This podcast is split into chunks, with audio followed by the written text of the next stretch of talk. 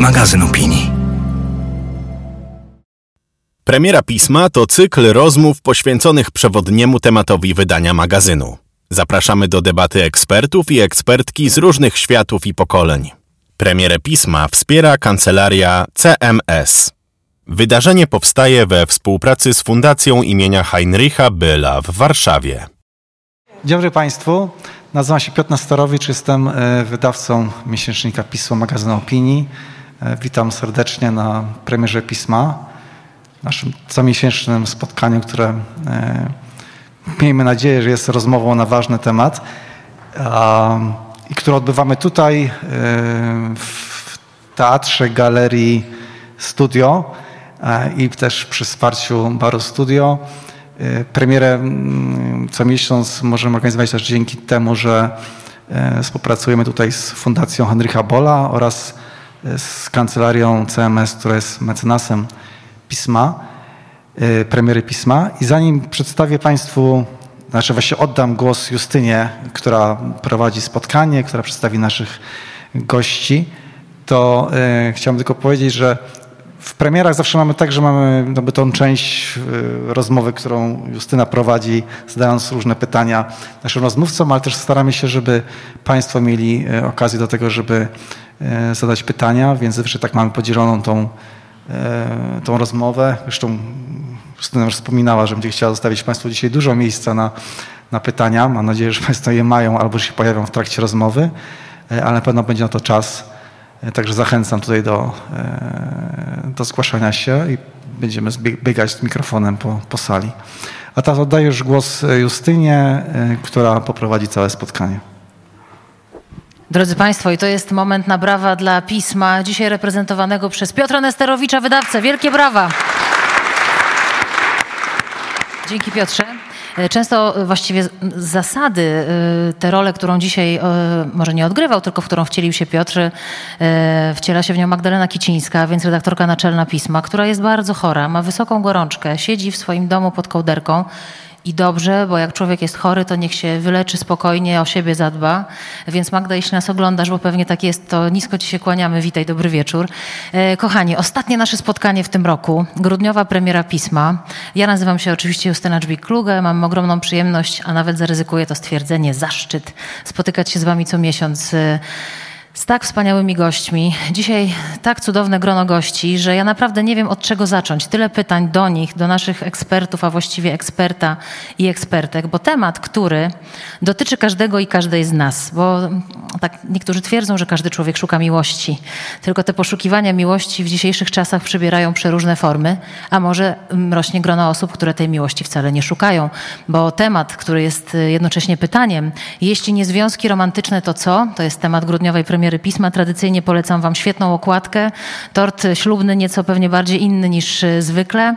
A o tym, co się zmieniło i o tym, czy faktycznie y, obserwujemy kryzys relacji, takie dwa pytania dzisiaj będę miała do Was na początek. Pierwsze to czy, a drugie to dlaczego. Dziennikarze twierdzą, że nie wolno pytać czy, bo odpowiedź może być tak lub nie, ale ja spróbuję. Zobaczymy, co nam z tego wyjdzie. Dzisiaj na pytania Wasze y, i moje będą odpowiadać. Jak myślę o mądrej edukacji seksualnej, jak myślę o, kiedy myślę o mówieniu o seksie, o bliskości, o intymności w sposób inteligentny, profesjonalny, mądry, to zawsze widzę jej twarz i widzę jej teksty, widzę jej podcasty, widzę jej książki. Niezwykle aktywna postać, daje nam dobro, daje nam empatię, daje nam swoją mądrość. Doktorka nauk humanistycznych, pedagogzka, psychoterapeutka, wieloletnia edukatorka seksualna i to, o czym powiedziałam, od lat promuje wiedzę o seksualności, działa w zakresie profilaktyki zaburzeń w obszarze zdrowia seksualnego nie tylko na takim naukowym poziomie, ale to, co dla mnie bardzo istotne i dla Państwa pewnie również, takim popularno-naukowym. Jest blisko czytelników, czytelniczych, odbiorców i odbiorczyń. Doktor Alicja Długołęcka. Wielkie brawa! Kiedy rozmawiałyśmy za kulisami i rozmawialiśmy, spojrzała takim wzrokiem trochę niepewnym. Tutaj różne tytuły doktorskie, profesorskie. Ona mówi, ja nie mam takiego tytułu. Ale to nie jest warunek konieczny, żeby mieć wiedzę, empatię i ciekawe e, doświadczenia. Ogromną też taką dziennikarską charyzmę, którą bez wątpienia się charakteryzuje. To są te warunki konieczne, żeby być gościnią albo gościem pisma. W dłoniach moich książka która jakoś nie chce zejść z topki Empiku. Nie wiem, czy ty to zauważyłaś. Ta książka jest cały czas po prostu w topce, nie tylko Empikowej, ale w zestawieniu wielu, e, wielu zestawieniach najlepszych, najchętniej czytanych reportaży, książek ostatnich miesięcy. Efekt wielkiej, wielomiesięcznej pracy e, dziennikarskiej, researcherskiej, rozmów, wejścia w świat, do którego pewnie wielu i wiele z nas, nie wiem, nie chciałoby wchodzić, obawiałoby się tego wejścia. Ona, a właściwie one, bo autorki tej książki są dwie, na to się zdecydowały ta książka to przegryw. Mężczyźni w pułapce gniewu i samotności, a z nami dziennikarka, feministka związana od lat, teraz jako redaktorka prowadząca, z krytyką polityczną, krytyka polityczna.pl. Tam jej teksty czytacie na pewno z dużym zainteresowaniem. To nie jest jej pierwsza książka, oczywiście jest współautorką z Mają Staśko, świetnej książki Gwałt Polski. Patrycja Wieczorkiewicz.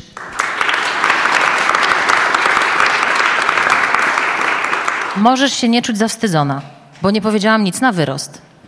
Trochę przydługie to było, co mnie zestresowało bardziej, ale no dzięki. się zaczęło. Ale to wszystko jest, tutaj nie ma żadnego zdania, które nie byłoby zasadne.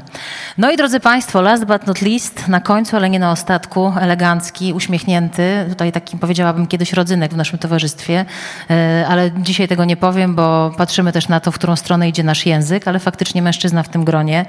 E, człowiek, który mm, również, podobnie zresztą jak Alicja, nie tylko w naukowym świecie, ale również w tym popularno-naukowym, uczy nas, pokazuje nam, jak to jest rozumieć się bez słów i czy naprawdę to istnieje, co to znaczy nadawanie na tej samej fali. Podobno będzie dzisiaj odczarowywał związki romantyczne. Bardzo jestem ciekawa, dlaczego to będzie robił i jak, którą czarodziejską różdżką będzie y, do tego się zabierał. Kierownik Katedry Psychologii Społecznej Uniwersytetu SWPS, uczelni, z której ekspertów uwielbiamy słuchać, spotykać, y, czerpać od nich wiedzę. Profesor Wojciech Kulesza, drodzy Państwo. Cześć Wojciechu. Ustaliliśmy konwencję po imieniu, będzie nam wszystkim bliżej. No właśnie pytanie, czy z bliskością nie mamy trochę dzisiaj problemów, więc my nie mamy tych problemów, mam nadzieję, na scenie. E, Alicja, patrzę na ciebie. Dwa pytania. Czy i dlaczego? Pierwsze pytanie zawierające tezę. Możesz powiedzieć od razu, że tak jest. Czy obserwujemy kryzys relacji romantycznych? I dlaczego? No nie, i nie dam rady, że, że właśnie to zależy. To zależy, to zależy od y, płci, wieku, grupy społecznej i myślę, że jednak w tym wypadku warto popatrzeć na, na wyniki różnych badań, tak, i żeby wyciągać jakieś wnioski. No i oczywiście y, definicje związku się, związków się zmieniają, więc y, Y, tego, czym jest relacja. Y, przyrost świadomości jest olbrzymi i myślę, że ten wątek rozwinę. No właśnie, to znaczy, że, gdzie jest ten przyrost świadomości? Co on robi, ta świadomość? Przyrost świadomości powoduje, że i w tym aspekcie myślę o wolności, że możemy być bardziej świadomie y, w związkach i decydować o tym, czy chcemy w nich być i jakie mają być. Y, myślę, że kiedyś normy różne, y, czyli byliśmy kiedyś bardziej zewnątrz sterowni, taką tezę bym postawiła, a obecnie jako kobiety przede wszystkim bo tutaj statystyki też o tym mówią, ale również mężczyźni coraz bardziej korzystamy z tej wolności, więc zadajemy sobie pytanie, czym te związki mają być i czym jest bliskość. E, potem ten wątek rozwinę na poziomie takim pewnie głębszym, psychologicznym, więc e, z jednej strony statystycznie myślę, że jest jakiś kryzys, ale tak świadomościowo to myślę, że to nie jest kryzys. O tak bym od, odpowiedziała na to pytanie. No wiecie, z tą świadomością, to, z tą świadomością to same problemy, no bo wiadomo, No boli, no wiadomo. No boli, no bo jak za dużo wiemy, no właśnie, czy jak za dużo wiemy, to za bardzo nie kombinujemy. Nie wiem, nie wiem. Wojciechu, do ciebie wędruję z tym pytaniem właśnie o świadomość. Alicja powiedziała, że to zależy, jeśli chodzi o odpowiedź na pytanie, czy jest kryzys relacji. Ale czy to nie działa tak, że w związku z tym, że jesteśmy bardziej świadomi tego, czego sami oczekujemy, czy same oczekujemy i tego, mm, co nam jest potrzebne, no to przez to właśnie jest ten kryzys relacji, bo jak czytamy w tekście, świetnym zresztą, który Wam bardzo gorąco polecam. On jest takim punktem wyjścia do naszej dzisiejszej rozmowy. To jest tekst Kawaler nie do wzięcia Katarzyny Kazimierowskiej w najnowszym piśmie.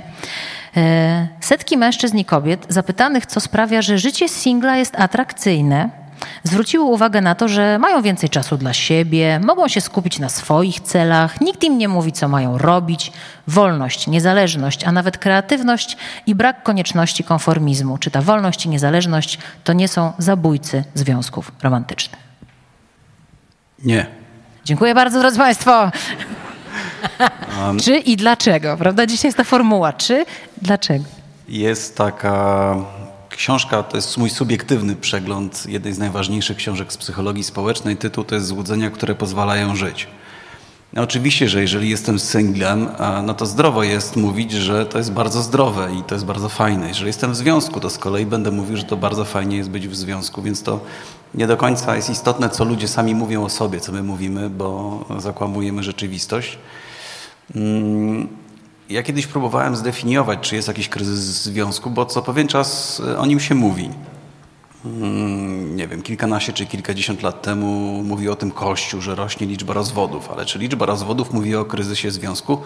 Nie.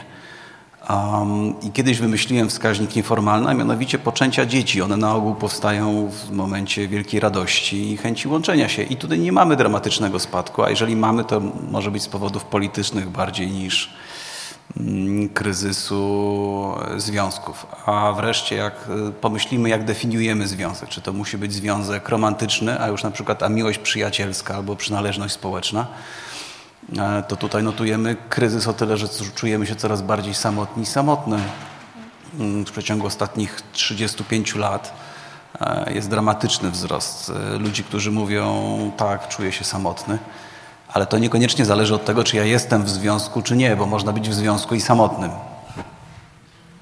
O samotności dzisiaj też będziemy mówić, no być może również w kontekście, Patrycja, bohaterów Twojej książki. Dlaczego napisałaś książkę Przegryw? Ojej. E Zaczęło się od tego, że moje własne wyobrażenie na temat tej społeczności było, jak się okazało później, e, bardzo uproszczone. Znałam ten przekaz medialny, który skupiał się z jednej strony na mizoginii, która w tym środowisku jest powszechna, a z drugiej strony pisano na ten temat właściwie wyłącznie w kontekście zamachów terrorystycznych na Zachodzie, dokonywanych przez osoby związane z tą społecznością. Ewentualnie jak na polskim podwórku zrobili jakąś taką zewnętrzną, mizoginistyczną akcję w rodzaju wystawianie kobiet na Tinderze. E, więc ja w ten sposób trafiłam e, na to towarzystwo. Zaczęłam czytać to, co piszą głównie na portalu Wykop, bardzo popularnym wśród młodych mężczyzn. I stwierdziłam, znaczy to było dla mnie takie duże zderzenie mm, z tym, że to nie jest tylko studnia mizoginii, tylko to jest przede wszystkim studnia rozpaczy i samotności. E, I to mną wstrząsnęło. Ja w ogóle miałam takie Dlaczego nikt o tym nie pisał do tej pory? Że to jest temat, który po prostu leżał i czekał. Zresztą jak podjęłyśmy go z Herzyk, to e, dużo dziennikarzy, reporterów się zorientowało, że, e, że to jest temat, który leżał i się prosił o podniesienie i zaczęli e, też go podnosić. I my się bardzo bałyśmy, że, że te książki, które zawierają wątki z tym związane, pojawią się przed naszą, no i część się pojawiła. E, więc to był trochę taki wyścig. Ale to, co taka, taka moja główna obserwacja jest taka, i oni też tam o, o tym piszą, że dopóki e, nie, nie, nie, zrobią jakiejś takiej właśnie mizoginistycznej, akcji, tylko będą pisać o tym, że są samotni, będą pisać o swoich myślach samobójczych, e, o zamiarach samobójczych, bo tego jest pełno w takich przestrzeniach. Znaczy tego jest dużo więcej niż tej mizoginii to nikogo to nie obchodzi kompletnie.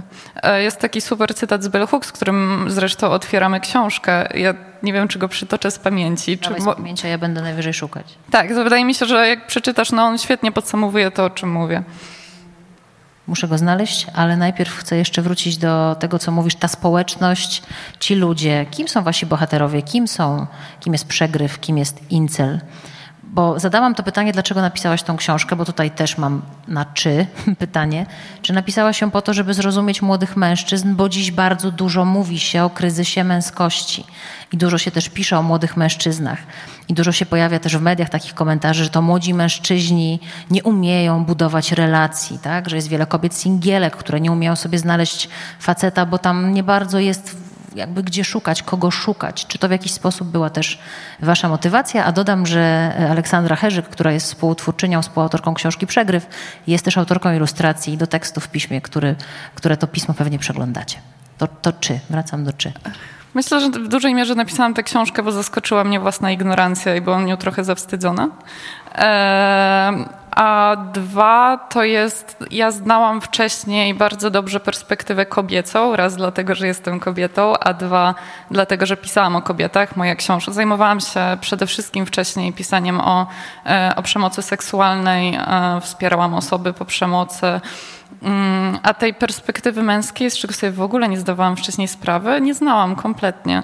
E, więc dla mnie to było najbardziej rozwijające zawodowe doświadczenie w moim życiu, to na pewno.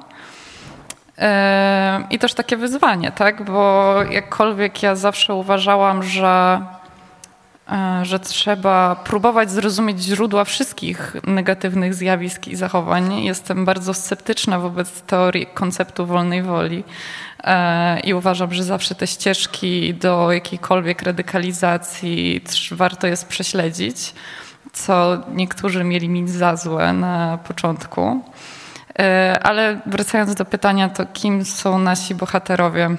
Kim są incele? W dużym skrócie incel i przegryw to nie, nie są synonimy, ale w polskim podwórku te społeczności się na siebie nakładają, e, więc stwierdziłyśmy, że można je, je znaczy w jednej książce zmieścić.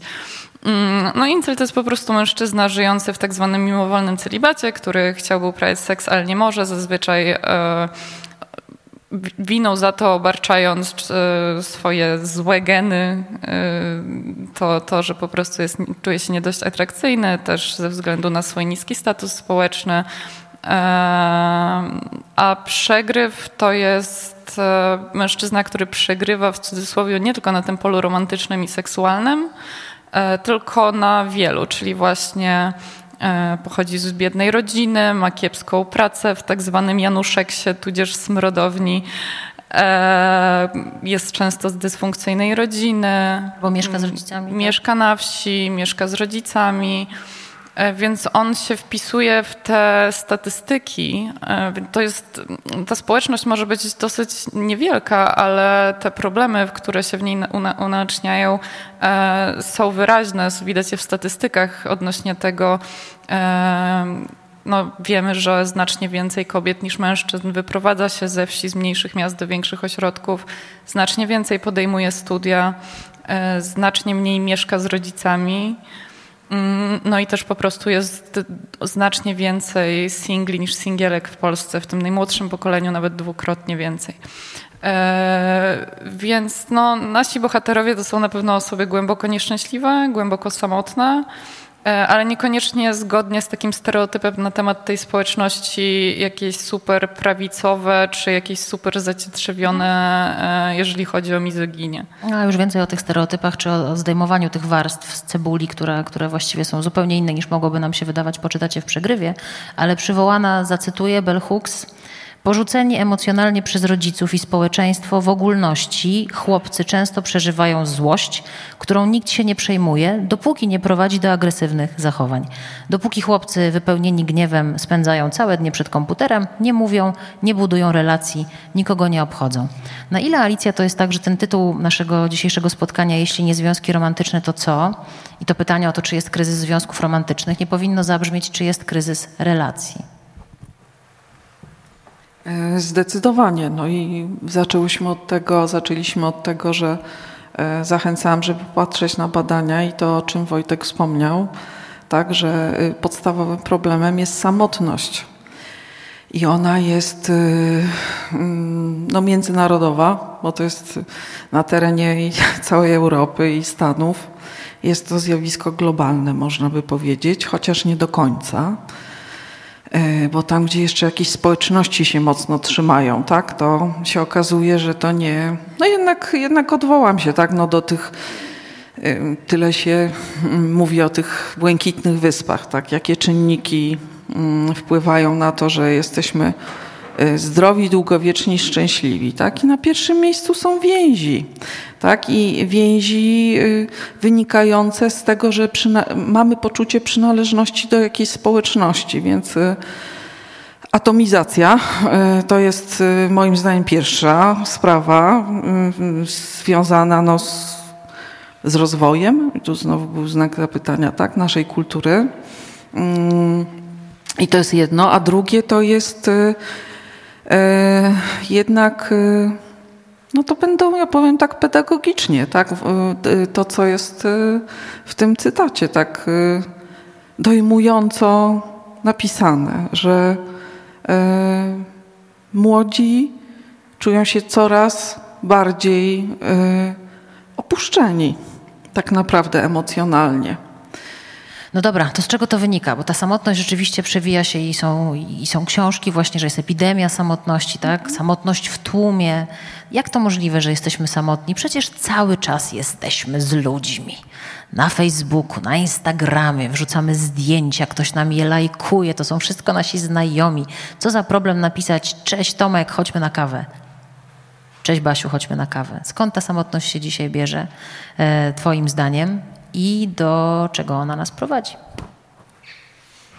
E, No bardzo jestem ciekawa, co Wojtek powie jako psycholog E, za chwilę, społeczny. za- znaczy chwilę, tak, ale chwilę, chodzi mi, psycho, bo, bo ja powiem pedagogicznie, tak? Czyli, czyli e, tak z perspektywy ps- psychologicznej e, i takiej związanej z e, rozwojem po prostu.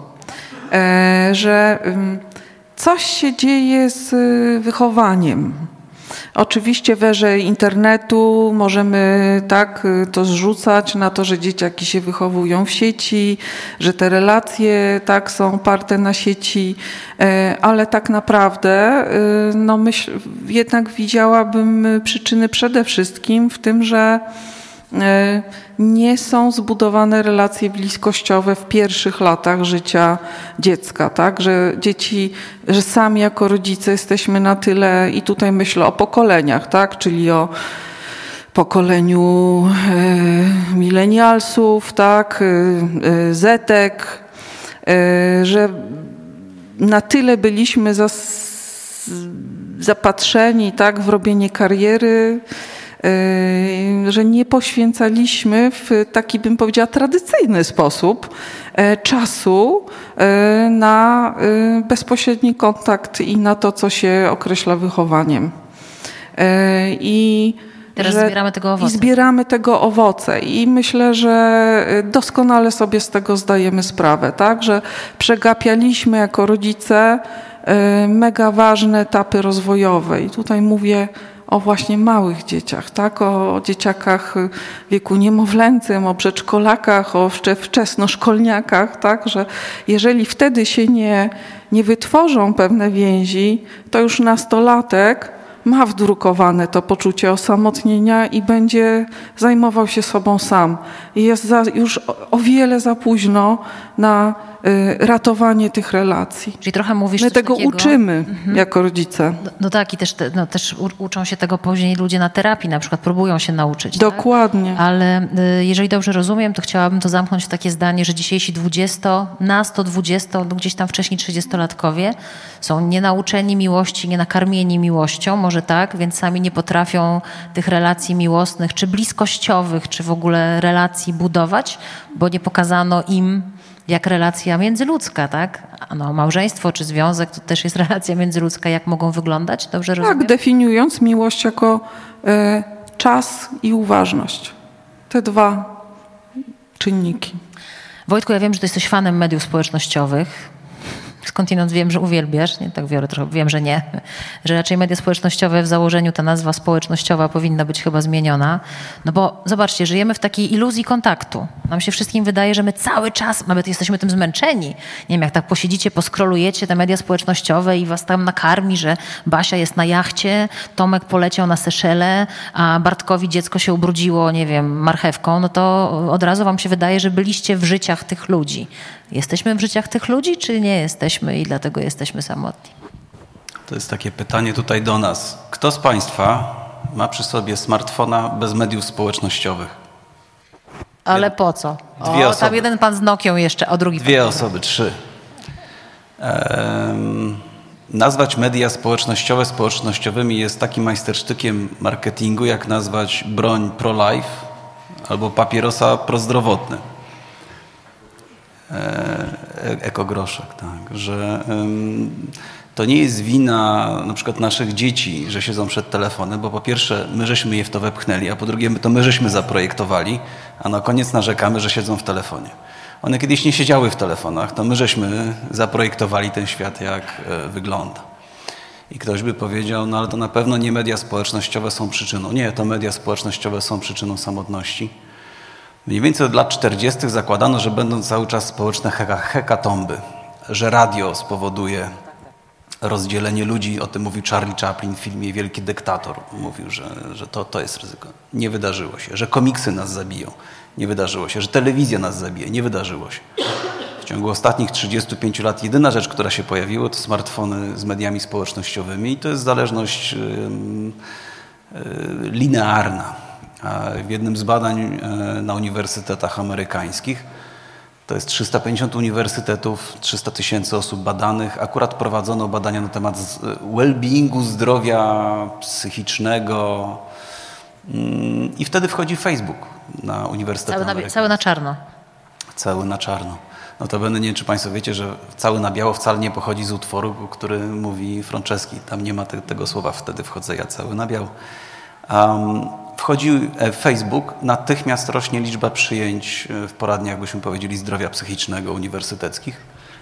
Um, I e, inne badania pokazują, jak się zabiera nam Facebooka na 4 tygodnie, nam rośnie satysfakcja z życia. Czyli to my żeśmy zaprojektowali dla naszych dzieci, a prosty przykład, kiedy nasze dziecko się rodzi, a propos Tomkowi urodziło się dziecko, to Tomek najpierw dziecko, gdyby widziało, ono jest za małe, żeby widzieć, ale najpierw widzi telefon. Na pierwszych urodzinach dziecko słyszy, słuchaj, powtórz to, to dmuchanie tortu, bo nie zdążyłem zrobić zdjęcia. Ale po co ja robię zdjęcie? Żeby je wrzucić na media.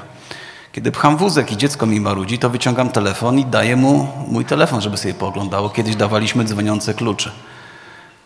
I wreszcie my, że my potrzebujemy pójść się otagować, czyli ja z tobą pójdę na kawę, otaguję się y, gdzieś tam. Kto już się oznaczył w studio Teatr Galeria? Proszę bardzo. w obliczu wyzwania, podekscytowany i, i otaguję inne osoby. Tak? Że w tej chwili nie jestem z tobą, bo ja się taguję i chcę się pokazać obcym ludziom, z którymi aktualnie nie jestem, że jestem z tobą, ale z tobą nie jestem, bo im pokazuję, że z tobą jestem.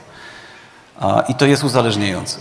E, Bezsprzecznie zeznania jednej z pracownic e, Metaverse przed Kongresem Amerykańskim mówi, my wiemy o tym, że to szkodzi głównie kobietom. Młodym e, kobietom, jakoś młodzi mężczyźni się ratują. Ale jeszcze a propos młodych mężczyzn, skąd się bierze na przykład takie poczucie samotności? Kiedy się pyta kobiety i mężczyzn, czy mówisz swoim przyjaciołom, że ich kochasz? Kobiety mówią tak. Mężczyźni dwa razy rzadziej. Tak. A czy dzielisz się swoimi emocjami? Kobiety tak, mężczyźni nie. My jesteśmy całe życie oduczani e, od narodzin e, i w, domu. Ojciec ma być samcem alfa, a potem ma się, nie ma zgaić, nie być babą. E, Czyli ma nie mówić o emocjach, ma nie okazywać emocji. Ale jak ja mam tworzyć bliski związek, jak ja jestem betonem? No, nie okazuję emocji, to potem ich nie odczuwam. A nie da się stworzyć bliskich związków. Więc jednym z rozwiązań jest inne podejście do mediów społecznościowych, a drugie, no już niestety przez terapię, tak jak Alicja słusznie zauważa, to już jest za późno, żeby to sobie przemyśleć, tylko trzeba gdzieś e, szukać pomocy, e, zmienić podejście do wychowania młodych kiedyś mężczyzn. Sami to projektujemy. Alicja, chwyciłaś Jeszcze mikrofon? bym tu Widzę, dorzuciła jedno takie skojarzenie, że e, no bardzo dużo się teraz mówi o te, w, w terapii, w każdym razie o teorii, o teorii poliwagalnej, tak? Czyli jest absolutne potwierdzenie, że tym, co nas y, koi i otwiera na bliskość, jest y, bezpośredni kontakt, w którym czujemy dotyk, zapach, głos. E, tak jesteśmy skonstruowani neurologicznie, pierwotnie jako ludzie. E, więc im bardziej będziemy pozbawieni, im wcześniej, tak, i będzie coś, co będzie zastępowało naszą taką podstawową e, potrzebę, tym trudniej nam będzie budować więzi, te, które będą bezpieczne. Więc też długo bym mogła o tym opowiadać, ale wydaje mi się, że to jest bardzo istotne i to jest taka, taki hmm, biologiczny tak, y, aspekt, którego nie, absolutnie nie możemy lekceważyć, bo jesteśmy obecnościami koniecznie. ucieleśnionymi. Tak. O bliskości więcej za chwilę, ale widzę, że Patrycja też chwyciła tak mikrofon, jakby chciała się włączyć do tego wątku. Nie mogę tego nie zauważyć, Patrycja. Mnie się strasznie dużo teraz kart otworzyło w głowie i raczej nie dam rady ich wszystkich tutaj e, otworzyć. Pierwszą z brzegu, dawaj. E, ale no, tak naprawdę wszystko to, o czym mówicie, widać e, w historiach moich bohaterów, wydaje mi się. To, czego nie widać, to, e, że, żeby, żeby mężczyźni jakoś lżej przeżywali tę presję związaną z, z wyglądem, którą wywierają media społecznościowe. E, oczywiście grupa, o której ja piszę, nie jest jakoś super reprezentatywna wobec ogółu mężczyzn, ale jest to taka grupa, w której mm, ten niepokój kulturowy związany z tym, że męskie ciała są e, coraz bardziej już uprzedmiotowiane, tak jak do, do, niedawna były tylko ciała kobiece, e, to wywołuje kryzysy. To, że kiedyś mężczyzna był atrakcyjny, kiedy miał wysoki status społeczny, kiedy kobiety, e, no rzeczywiście występowała silnie tak zwana hipergamia, o której mówią incele, to znaczy kobiety, które nie mogły zarabiać sama często, czy jak zarabiały to mniej, e, czy nie mogły mieć konta w banku, rzeczywiście miały tendencję do szukania mężczyzn mężczyzn wyżej od siebie pod względem e, klasowym. A dzisiaj ten ciężar został, e, tak, to, to, to zostało zaburzone i nagle zaczął się bardzo liczyć wygląd męski. E, oni, moi bohaterowie, ale no, tysiące, setki tysięcy mężczyzn tak naprawdę, porównują się do tego, co widzą w sieci i tutaj ogromne znaczenie ma to doświadczenie aplikacji randkowych. Bo wielu mężczyzn, którzy są samotni, a też wiemy, że nie chodzi tylko o samotność, e, brak relacji romantycznej, ale mężczyźni, chłopcy mają w ogóle uboższe sieci wsparcia, mniej znajomych, częściej są całkowicie wyizolowani i oni często nie mają e, innych punktów odniesienia, jeżeli chodzi o relacje z kobietami, niż to, co w aplikacjach randkowych. E, a w aplikacjach randkowych rządzą kobiety. Przede wszystkim dlatego, że jest ich tam dużo mniej. E, na świecie od dwa razy do nawet dziewięć razy we Włoszech e, mniej.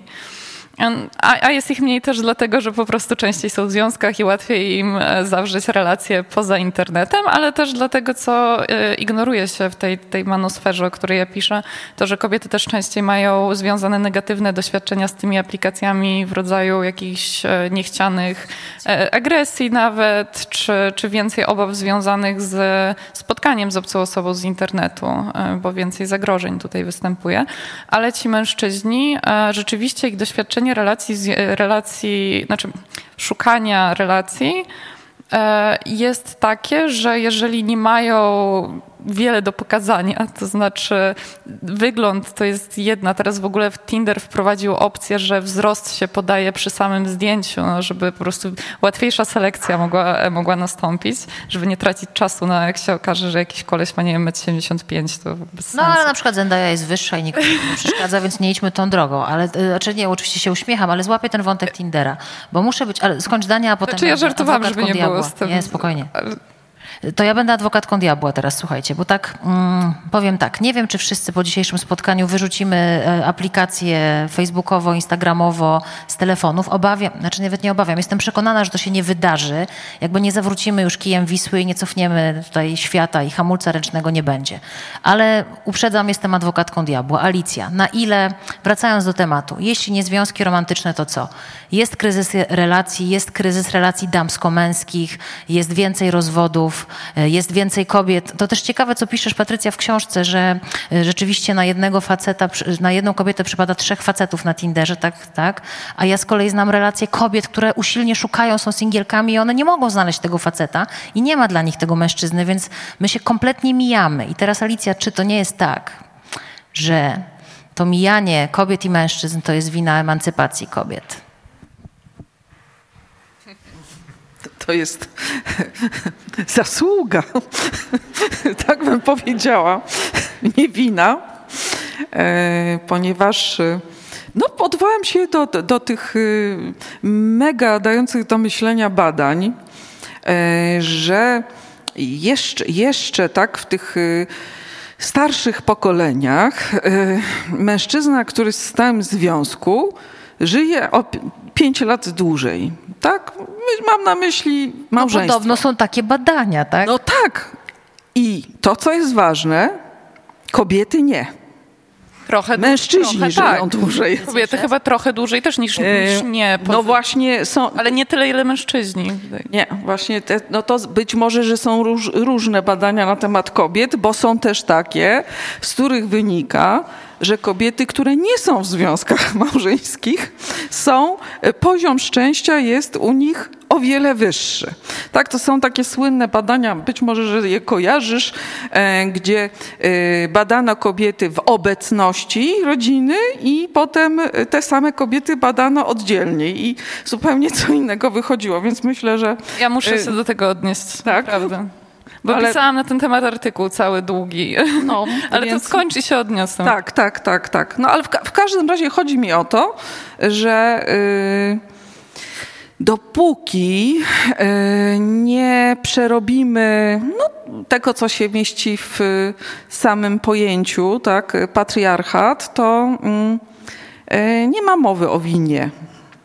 Znaczy to jest y, przerabianie systemu, tak? Y, czyli dopóki nie będziemy korzystać y, na tym zarówno jako kobiety i mężczyźni, jakby stąd, stąd to miałam na myśli, tak? Odwołując się do tych różnych badań o tym, że, że małżeństwo z pewnością służy bardziej mężczyznom. E, zresztą jeżeli chodzi też o, o dane, jakby na co na kobiety, mężczyźni narzekają, tak, no to to jest jasne, że to kobiety tak narzekają e, i bardzo wysoki poziom stresu wiąże się z przeciążeniem, tak, jaki się, jaki się kojarzy przeciętnej kobiecie, jakiego nawet nie kojarzy, tylko doświadcza, tak, będąc w związku, więc e, Dopóki nie przepracujemy jako kobiety i mężczyźni tego systemu, tak, gdzie, gdzie będzie pewnego rodzaju równość, wymiana, tak, e, to tak naprawdę nie będzie mowy o e, realnie bliskim związku. I jeszcze jedną myśl tu wrzucę, polecając też książkę, oczywiście e, no, z, z psychoterapii kłamstwa, którymi żyjemy, Frederiksona. I to jest, to jest książka o iluzjach.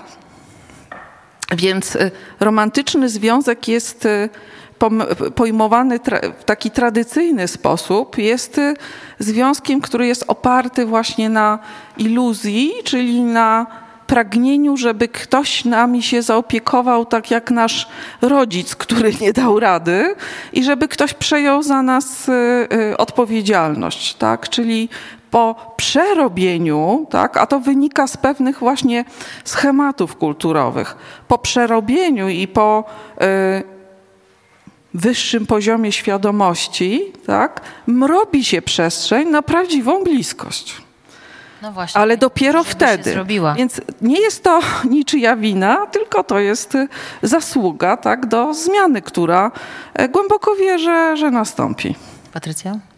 No ja tutaj z góry przepraszam, e, Alicję, ale ja tak. bardzo zgłębiałam to badanie, o którym mówiłaś i napisałam krytykę tego badania z, z odniesieniem do bardzo wielu innych badań, które przeczą wnioskom z tego. Nie przepraszaj, bo to będzie pewnie bardzo ciekawe. E, to są to, o czym powiedziałaś, to jest badanie Pola Dolana, to znaczy to nawet nie jest jego badanie, e, to jest e, jego interpretacja ankiet e, telefonicznych. E, Paul Dolan to jest e, naukowiec, który zrobił wielką międzynarodową karierę i olbrzymie pieniądze na tym, że fałszywie zinterpretował istniejące wyniki ankiet. E, I to jego główne hasło, które też przytoczyłaś, że on, on, on, to powtarzał i to jest powielane we wszystkich artykułach, wszystkich do tej pory, mimo że to, on musiał za to przepraszać. E, czyli to zdanie, że kobiety w małżeństwie są szczęśliwe tylko, e, tam było sformułowanie e, husband leaves the household w oryginale co w badaniu oznaczało tyle, że są nieszczęśliwe, kiedy mężczyzn, kiedy partner opuszcza domostwo i to, to było w znaczeniu, że jest separacja, rozwód albo zostają wdowami, a Dolan zinterpretował to w ten sposób, że mówią, że są szczęśliwe tylko dopóki mąż nie wyjdzie z pokoju co jest jakąś totalną kompromitacją e, z jego strony, a media bezwiednie ten e, artykuły na ten temat, że najszczęśliwsze są bezdzietne, singielki. Ja widzę codziennie po prostu na swoim wallu wrzucę, jakby jest, powstały tysiące artykułów opierających się po prostu o to, jed, o to jedno e, sformułowanie, badanie Dolana, który musiał przeprosić i wykreślić ze swojej książki e, to zdanie, ale, e, ale cała reszta się ostała. E, I jak przeglądałam różne, wiele różnych badań, też metaanaliz na ten temat, to wychodziło z nich, że tak jak Alicja powiedziała, że mężczyźni dużo więcej korzystają na małżeństwie, to znaczy w ogóle kobietom rośnie ilość obowiązków, mężczyznom ubywa, e, mężczyźni więcej zyskują, jeżeli chodzi o zdrowie, długość życia. W dużej mierze dlatego, że po prostu partnerka im powie idź do lekarza i zwróci im uwagę po prostu tak na, e, na te zdrowotne kwestie, ale Rzućmy kobiety też korzystają. Znaczy kobiety korzystają mniej, e, mniejsza różnica w porównaniu do kobiet niezamężnych czy nie w związkach, ale też korzystają. Czy na małżeństwie, tak? Tak, ogólny, ogólny mój wniosek z, te, z, z, analizy tych wszystkich badań był taki, że zresztą no, też piszą o tym autorzy wprost, że e, jak jest, no to bane, jak jest udane małżeństwo, to żyje się dłużej kobietom i mężczyznom dodaje to więcej lat, a jak jest nieudane, no to odwrotnie i to jest chyba dość intuicyjne. No właśnie, intuicyjne, a teraz to, to pozwolę sobie chyba Alicja Tylko jeszcze tylko jed, dorzucę jeszcze jedne. Super, że o tym powiedziałaś yy, i yy, dorzucę do tego jeszcze to, że dopóki yy, kobiety nie będą co najmniej dwa razy częściej zgłaszały, yy, znaczy nie będą dążyły do rozwodu. E, bo też tak teraz jest, tak, że to kobiety się chcą o wiele częściej rozwodzić niż mężczyźni. No mówię, że wina e, czyli, emancypacji. No, czyli e, dopóki te wskaźniki się nie wyrównają, tak, no to, to, to trudniej nam będzie o bliskość. Dobra, Wojtek, sprawa jest prosta. Naprawdę z miłością sprawa jest prosta. Są dwie osoby, kochają się, spędzają razem życie, rozmawiają, komunikują. Jakby każdy z nas dąży do tego, żeby mieć bliskich ludzi. Jesteśmy istotami stadnymi, każdy z nas chce mieć kogoś obok siebie. Małżeństwo czy związek nieformalny, ale związek dwóch osób, czy para heteropłciowa, y, y, czy nieheteronormatywna, wedle uznania, tak? Ale ludzie chcą być blisko. I to jest takie oczywiste, proste, tak? Abstrahując od mediów społecznościowych, odkładamy je na chwilę na bok. Ja rozumiem, że tutaj one są y, źródłem wielkiej części zła, Twoim zdaniem, ale abstrahując od tego, dlaczego taki prosty, pierwotny, ludzki mechanizm się dzisiaj nie dzieje? Kiedyś było łatwiej, bo były normy społeczne. Trzeba było wziąć ten ślub, były etapy, które trzeba było, prawda, odhaczyć za chwilę trochę, jak to się fajnie w piosenkach odznacza, ale to, to za moment, tak? Teraz trochę się y, żyjemy w czasach, w których mówimy sprawdzam. Również na, czy na pewno małżeństwo, a może niekoniecznie związek małżeński, ale czy to małżeństwo, czy nie małżeństwo, chcemy być z drugą osobą. Każdy z nas naprawdę chce bliżej, dalej, ale potrzebuje kogoś bliskiego. Przyjaciela, faceta, kobiety, wedle uznania, ale kogoś potrzebuje. Czemu to nie działa? To jest pierwotne, ludzkie. O co chodzi? To jest strasznie długie pytanie. Mogę w jednym zdaniu? Tak. Zazwyczaj nie stawiam takich długich pytań, ale emocje po prostu robią swoje. Ale to jak brzmi to pytanie, bo ja się. Dlaczego y, coś, co jest pierwotną ludzką potrzebą, jakby dlaczego poświęcamy temu dyskusję, dlaczego nie umiemy w bliskość, nie umiemy w seks, nie umiemy w relacje? Nie umiemy, chociaż jest to bazowa potrzeba człowieka, tak? Ale to jest mit, że my musimy być w związku romantycznym. Ale dajmy już spokój z tym romantycznym z tytułu. No trzeba było jakiś tytuł nadać. No, E, No ale to właśnie mówisz, być w związku, ale można być w związku przyjacielskim, przynależności społecznej, o czym mówiła Alicja. Zwierzęta, jeżeli byłoby coś pierwotne, to miłość by wyewoluowała dużo wcześniej. To jest w ogóle nie, bardzo niedawny koncept, trudno powiedzieć, że, niekulturowy. A prosty przykład, jakbym powiedział ci, że nie wiem, zmarła moja żona, no to powiesz, o strasznie mi przykro. Jak powiem, a zmarł mój przyjaciel, no to Też jakoś... bym powiedziała, że mi przykro. Tak, ale jakoś to mniej, o, mniej odczuwamy. O, to zależy. E, oczywiście, to jest całe koło naukowo z psychologii społecznej, które się nazywa To zależy. E, ale chodzi o to, że jest nacisk na bliskie związki, czyli jakbym powiedział e, mojej cioci, co zresztą miało miejsce, cioci rozwiodłem się, to mi powiedziała, strasznie mi przykro, jeszcze sobie kiedyś ułożysz życie. To jest nacisk na bliskie związki, ale romantyczne.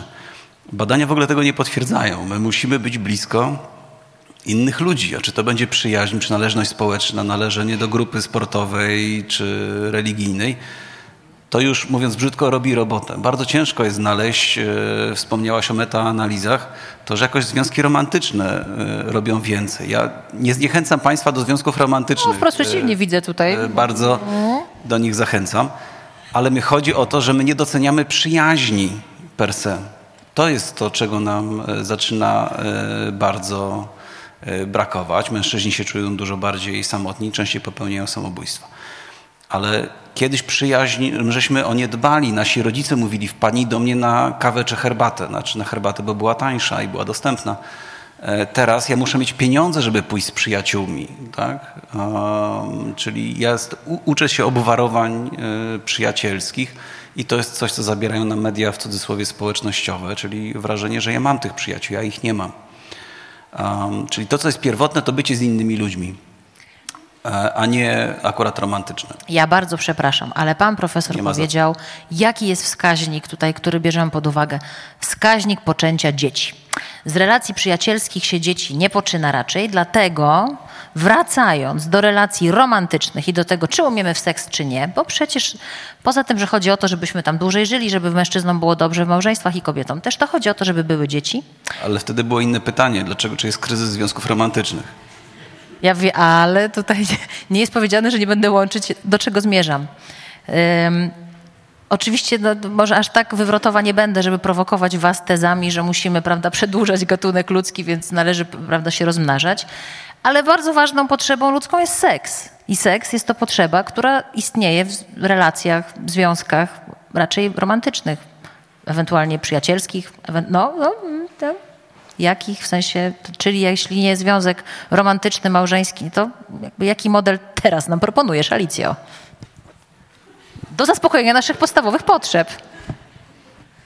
Jako Co edukatorka nam proponujesz?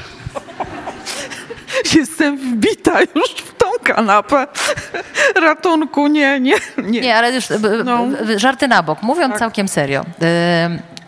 Jeżeli mówicie, że związki romantyczne niekoniecznie, że są przereklamowane są te związki, że przyjaźń, że relacje w klubach sportowych, czyli teraz uprawiamy seks w klubach sportowych.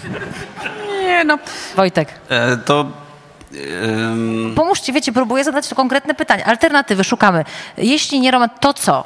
To co? Gdzie ten seks? Ale pytanie w ogóle, jeżeli sprowadzimy seks do prokreacji, że to zawsze musi prowadzić do poczęcia, no to to jest bardzo takie w ogóle chrześcijańskie, że to tylko do, do tego ma służyć. Jako tak? osoba głęboko niewierząca mogę tak mówić. Dobrze. Ale taka była teza, że, że seks można uprawiać tylko wtedy, kiedy się pocznie dziecko, inaczej to jest grzeszne. Um, ale jak e, też patrzymy do badań, do czego służy seks? Do bliskości, do zaufania, e, a nie do mechaniki per se. Może oczywiście to jedno drugiego nie wyklucza. Ale jak pytamy ludzi, czy są szczęśliwi w związku i czy mają udane życie seksualne, to oni o tym mówią, a nie, nie wiem, o liczbie stosunków w określonej pozycji, czy z, z jakimś fetyszem. Czyli chodzi o skutki e, bliskości płynących z seksu, a nie akurat precyzyjnie, żeby uprawiać seks, nie wiem, przyjacielski i że to już coś, że sam seks już coś zrobi czy naprawi. Seks sam w sobie nie naprawia czy nie tworzy. On prowadzi do różnych rzeczy, albo w drugą stronę, nadbudowując się na zaufaniu, spełnieniu w innych aspektach, pojawia się seks.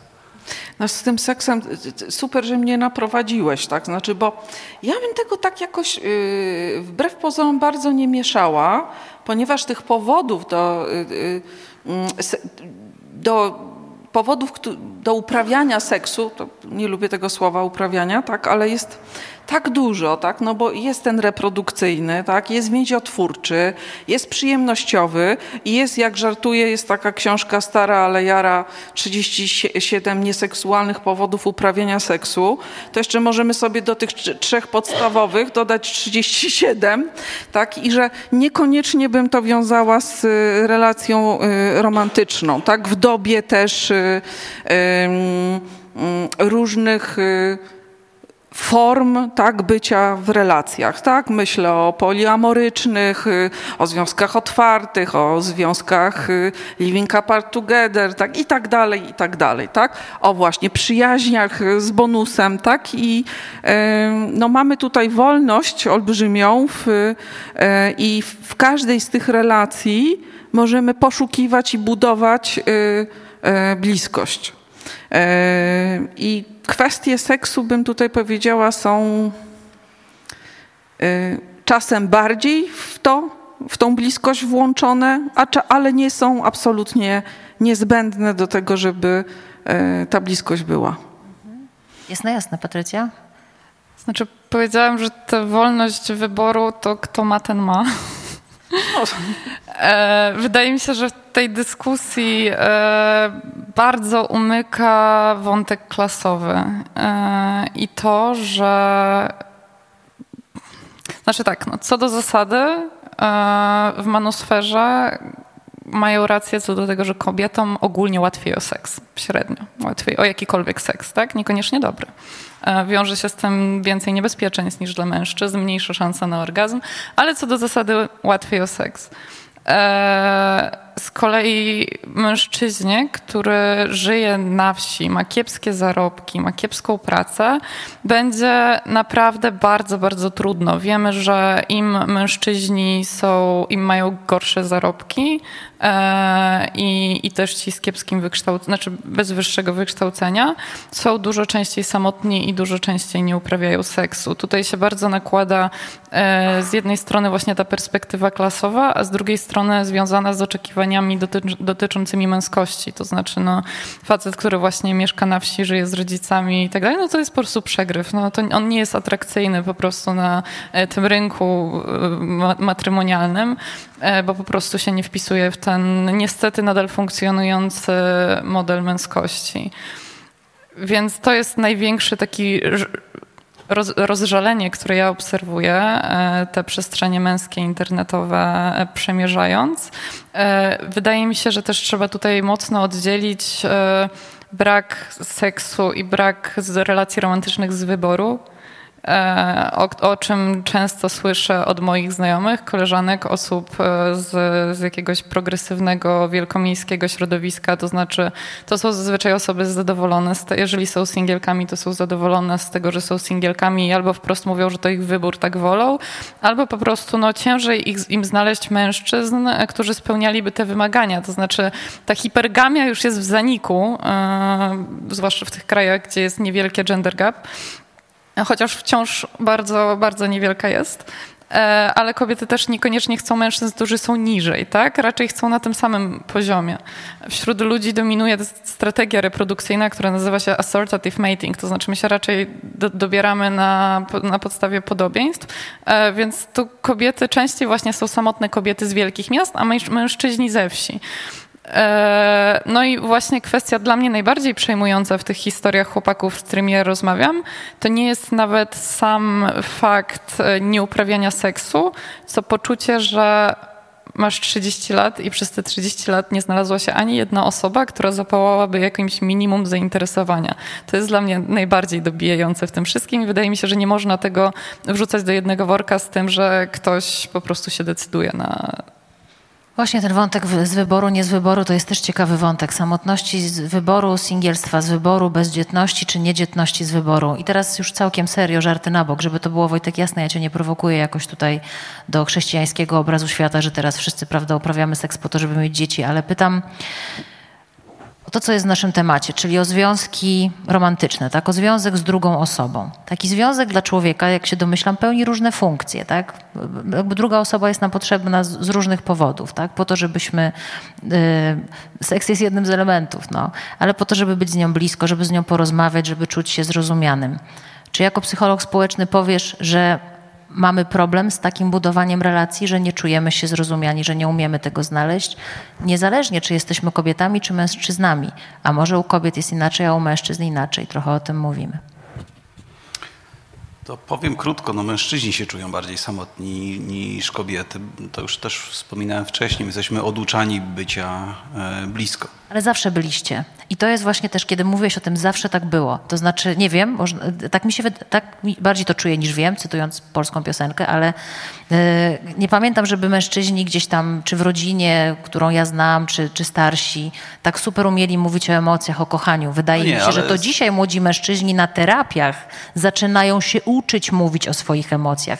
Wręcz zaryzykowałabym taką tezę, że to dzisiaj młodzi mężczyźni zaczynają mówić o emocjach. Trochę dzięki emancypacji kobiet, bo nie mają innego wyjścia, tak? Nie, nie. To jeżeli pomyślimy o też epoce w sztuce, no to mężczyźni bardzo dobrze wyrażali emocje. Kochanowski pisał treny do, nie wiemy czy istniejącej córki, czy nie, ale to było bardzo męskie. I to było wspaniałe, że wyrażał y, emocje. No, y, jak y, król Majów zbudował wielką świątynię, nie Indię Taj Mahal, że wyrażanie emocji wielkiej miłości przez mężczyzn było, dlaczego go nie było? Było, istniało. To jest bardzo Nawet niedawno. W średniowieczu też, prawda? Znaczy relacje bliskie, miłość pomiędzy mężczyznami hetero to było coś absolutnie normalnego.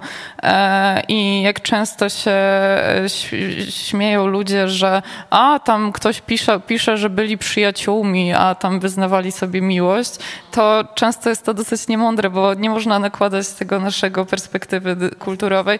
Rzeczywiście byli przyjaciółmi często, bo po prostu wyznawanie sobie uczuć, emocji przez mężczyzn było normą, chociażby w średniowieczu.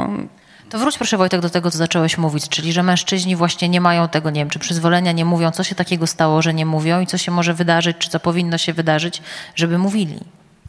To prowadzi do, do, do niedobrych, to są niedobre drogi, że nie mówią. No tak, tak wnioskuję z tego, co mówisz. Alicja już o tym zaczęła mówić, czyli żebyśmy w domu zaczęli wychowywać inaczej e, chłopców E, bo to my ich wychowujemy, to, to oni się nie biorą z nieba, nagle spadają wyprani z emocji, tylko zostali tak wychowani w domu. Czyli chcesz zmiany, zacznij od siebie. No ale jak ja mam inaczej jako ojciec wychować mojego syna e, bez na przykład dobrej psychoterapii, czyli żeby sobie zdać z tego e, sprawę. Czyli zaczynamy zmianę dużo wcześniej, ale też, nie wiem, pilnujemy języka. No nie mówimy mężczyźnie, który jest uczuciowy, Wiesz co, czyli wiesz, no, jakbyś mógł tak trochę, wiesz, być twardym, nie? Jak teraz powiem pełen emocji, że to jest wspaniałe, to jakoś taki, wiesz, niemęski jest. A nie masz wrażenia, że właśnie od tego się teraz odchodzi? Że jakby odrabiamy te lekcje, już nie, nie, czy nie powiem, że nikt nie mówi chłopcom, nie, nie mazgaj się jak, beksa, jak baba, bo są ludzie, którzy tak mówią, czy to jest klasowe, czy to jest gdzieś tam pochodzeniowe, to, to, to pewnie można by o tym gadać, ale no przecież to, nie wiem, twój ojciec do ciebie mówił, bądź twardy, twój dziadek do ciebie mówił, nie wiem jak tam Majowie, ale spójrzmy na te pokolenia trochę bliżej. Twój ojciec, dziadek, mój ojciec, dziadek. No w tamtym pokoleniu, to w tamtym pokoleniu było właśnie bądź twardy, tak?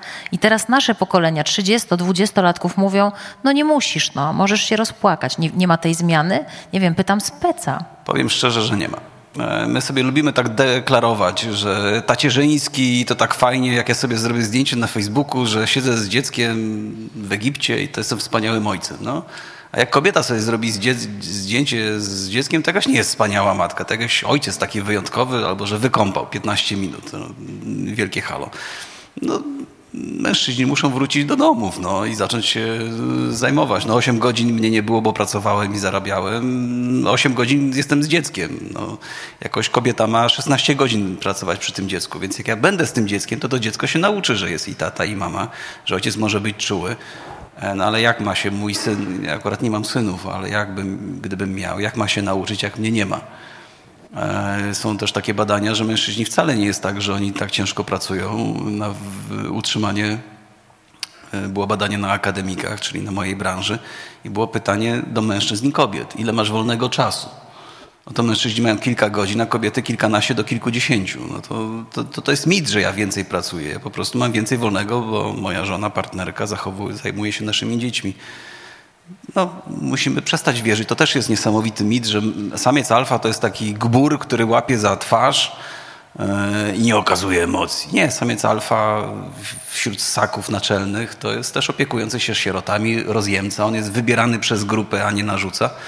No to przestańmy wierzyć w to, że my jako mężczyźni mamy być e, dominujący i supermęscy. My jesteśmy bardzo różni. No jak kobiety się różnią, to i my mężczyźni się ró- różnimy. My sami sobie daliśmy wmówić przez, przez różne głupie książki, że samiec alfa oznacza y, twardego samca. No, bądźmy z naszymi dziećmi, po- pokazujmy emocje, to i one, one w ogóle nie, nie będą wiedziały, że w takim razie tata ma być taki.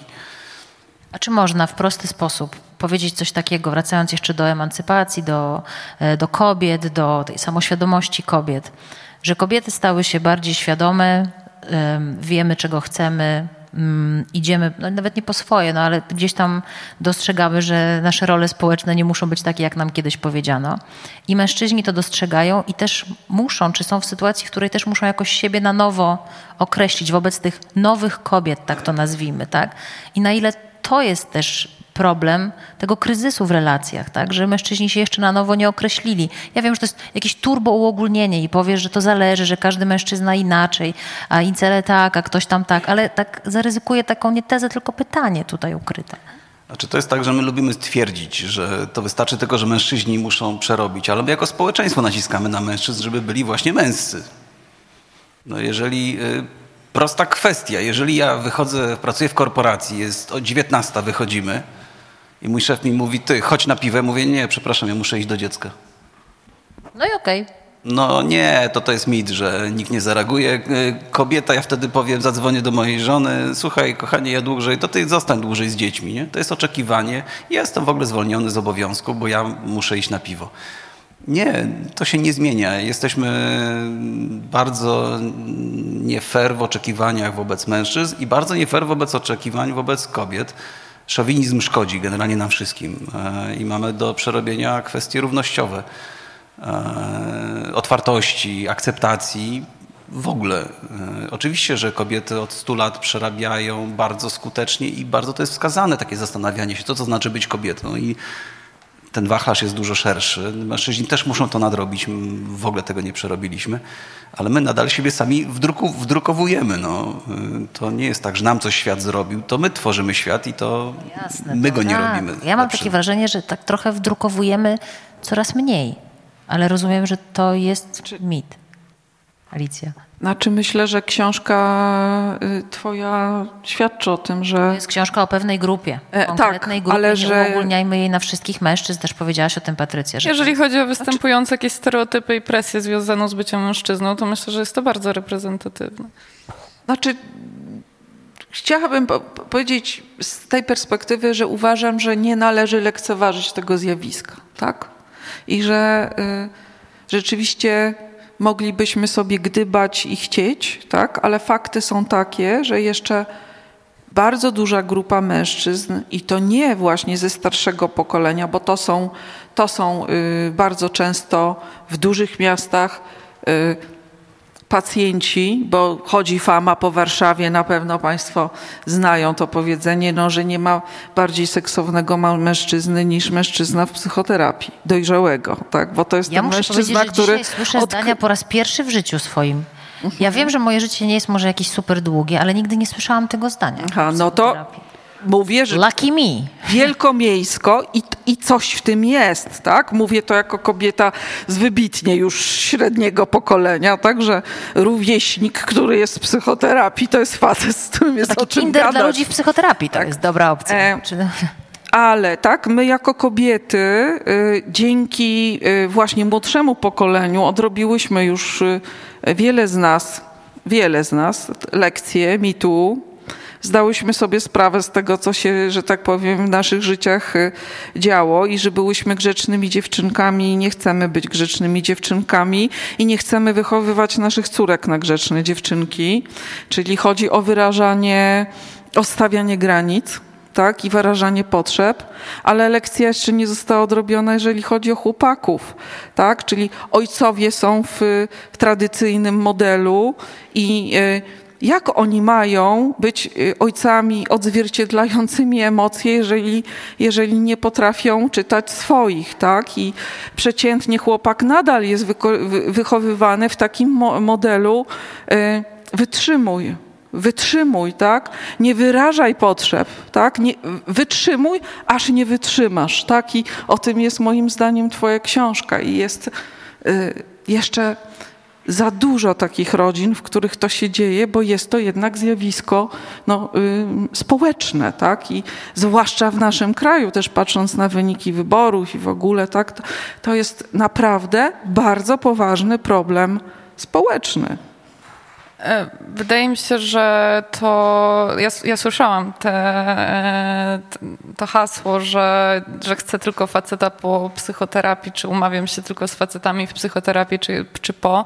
E, ale wydaje mi się, że to, to trochę, jak powiedziałeś, jest wielkomiejskie jednak i, i bardzo bańkowe, bo to nie jest tak, że kobiety jakoś teraz powszechnie kontestują wzorzec samca alfa i po prostu chcą odejścia go w całości.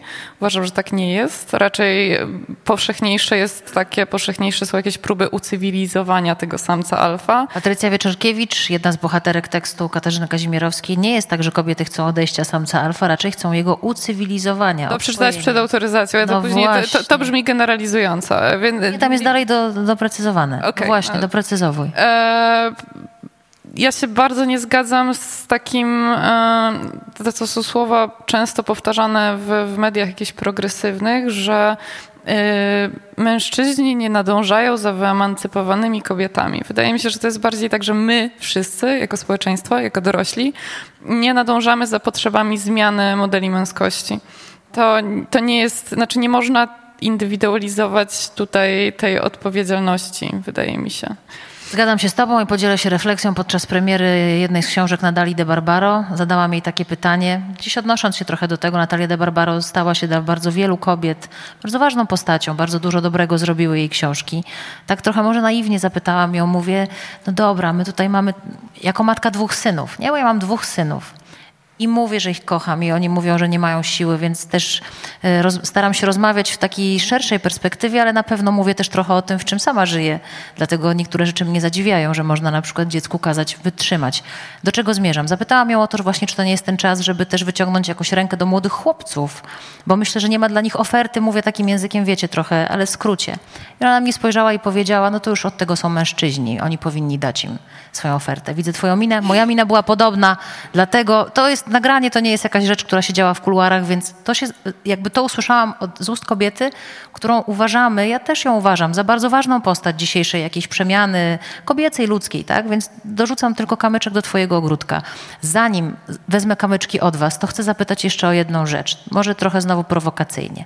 Czy to nie jest tak, że w relacji, czy ona jest romantyczna, czy nieromantyczna, trzeba się starać, trzeba mieć czas, trzeba się trochę zmęczyć, trzeba może nie się poświęcić, ale trzeba coś dać, a my już nie umiemy dawać z siebie, że dzisiaj nie umiemy czy w bliskość, czy, czy to jest małżeństwo, czy cokolwiek innego. No zabawa polega na tym, jeżeli macie dwie osoby, że każda mu, próbujemy się spotkać w połowie drogi, tak? Nie ma tak, że jedna daje, a druga oczekuje, tak?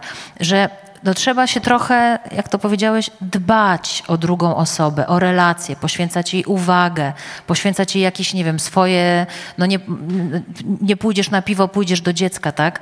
Czy my przestaliśmy trochę, Alicja, na ciebie patrzę na początek z tym pytaniem, umieć, no niech będzie, że poświęcać dla drugiej osoby coś od siebie, dawać od siebie, tak? Przez to, że mamy kult ja, że ja jestem taki, że ważny, mm? bo, bo że dzisiaj też w takich czasach żyjemy. No. Nie wyrywa się tak do odpowiedzi, tak, bo tak, naprawdę znaczy nie po prostu... wyrywam się, bo mnie to, to pytanie mnie przerasta, bo jeżeli nie boję się do tego przyznać, bo ono jest y, na tak, tak ogólnym poziomie, że, że bar, bardzo trudno jest mi na nie y, odpowiedzieć, jednak będę wracała do tej No, świadomości. mówi się o pracowaniu nad związkiem, tak? Mówi się o pracy nad relacją, tak? Że jeżeli są osoby w relacji, no to gdzieś tam czy dostrzegają tę drugą osobę. My coraz mniej dostrzegamy drugą, widzimy bardzo siebie, tak? Uwierzyliśmy trochę w, nie wiem, w kapitalistycznym micie, jakkolwiek go sobie nazwiemy, e, liberalnym, że świat ode mnie zależy, wszystko zależy do mnie. Bardzo postawiliśmy na ja, tak? I nie bardzo mamy to my. Czy ono jest dwuosobowe, czy ono jest społecznikowskie. Na ile to jest waszym zdaniem problem? Znaczy ja myślę o, o tym, co się wydarza w terapiach partnerskich. Tak, tak jakoś tak bym popatrzyła Od szczegółu do- od ogółu do takimi szczegółu. etapami, tak? Czyli, czyli o, o, o, o, co by, o co by chodziło w, w tej pracy, tak? Którą ja nie lubię tego określenia praca nad y, związkiem. Bardziej bym była za y, mm, wyborem i opiekowaniem się y, relacją.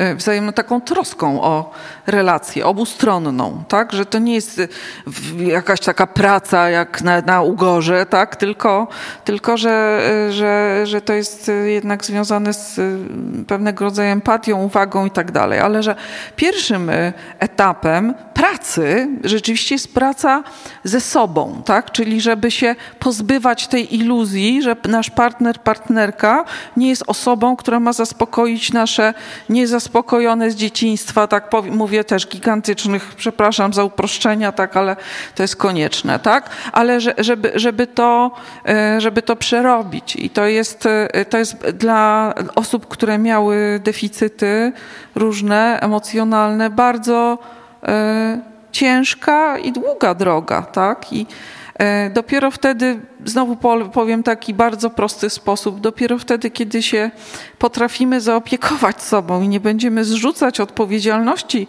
za nasze stany emocjonalne na drugą, e, na drugą osobę, tak naprawdę jesteśmy gotowi tak zacząć się troszczyć o relacje.